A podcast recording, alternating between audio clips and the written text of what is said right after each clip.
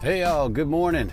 Joel Pilko with my On My Way to Work Crush Life podcast show. I'll tell you what is on my brain today is stress. Stress. You know, I never heard that word growing up. I didn't know what stress was. I didn't really understand it.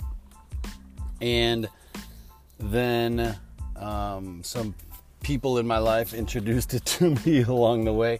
No, I just feel like... Um, Yeah, it's at one point in my life, probably in my thirties, people started talking about stress, and I still was kind of like, "What are you, you know, stressed about? I don't get it. I don't get it. Um, what's the problem?"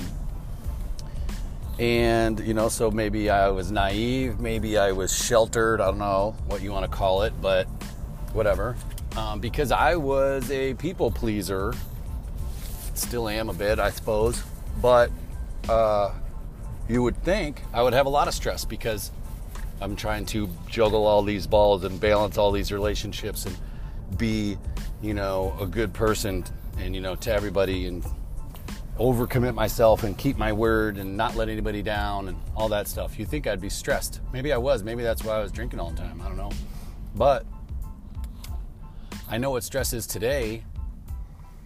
You know, when you have a full-time job and um, a family and hobbies and friends and a side business and or two and aspirations of traveling and, you know, exploring the United States with your son and teaching him and all that that comes with all of it.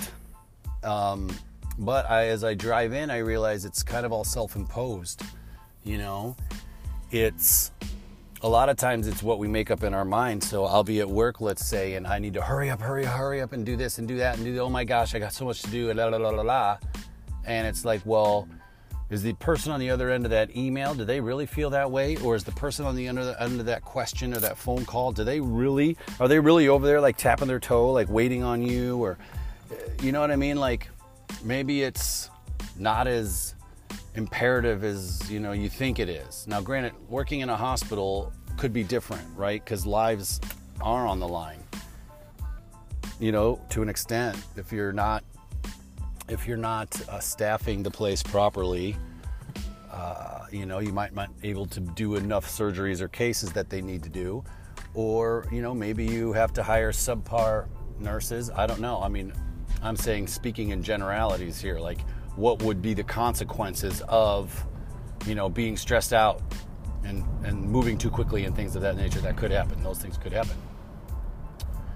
Um, I haven't seen that happen yet, but I'm just saying, you know, that would be like worst case scenario type stuff. Anyway, and so you sit here and see how like, you know, stress affects you. But I, man, we are, we got to be creating a lot of that stuff up in our minds, right? Because part of me wants to use the whole, you know, fuck it attitude. Like, hey, don't worry about it. You know what I mean? It's not a big deal. Who cares? But then there's that there's that fear of being detached from it all. Like, just saying who cares and throwing your hands up and saying F it isn't the way to deal with it. I guess sometimes it is.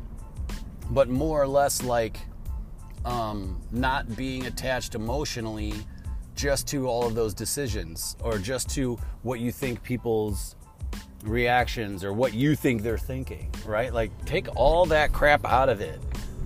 Just, you know, if there's timelines and protocols, just follow that stuff and then let it go. The rest of the stuff, if you're, you know, you're stressed out about your family and you're not giving them enough time, or that you're, you know, being rude, or that you're on your phone too much, or all these other things, then, you know, you're involved in that. That that's affecting you because that's part of what you want there, right? In a company, it's hard to change. It's hard to change entire dynamics of a whole large, you know, organizations. Um, so you can just follow the rules. But in your family, it's different, right? So how are you managing it? I mean, really, the F it attitude is probably best. But again, like a healthy detachment, for me, is what I'm trying to find out. It's what I'm finding out. It's best for me to really detach and say, you know what, screw this. Like... Is it really important in the grand scheme of life, right? The whole philosophical type play, that's the only thing that gets me through it. So if you are one that overstresses a bit, like take a step back and realize, right? You got a roof over your head, you're doing all your stuff, everyone's happy, healthy for the most part. you know? So, like, calm down. So I keep telling myself, like, relax, man. Like, what's the big deal? And it's really because I, you know, I get caught up just wanting to put out good work and wanting to make sure everybody's taken care of. Um, so, I don't know. I think a lot of times we get wrapped up into that stress ball and we stop to take ourselves out of it, that little cycle, and we stop to just, you know, have a little self-awareness, think about everybody else for a minute, separate yourselves, and take a minute, right? Like, it's going to be okay. You know why? Because it's okay right now. It's okay right now. Anyway, I'm cruising in. It's Thursday. There's nothing to be stressed about right now, I'll tell you that.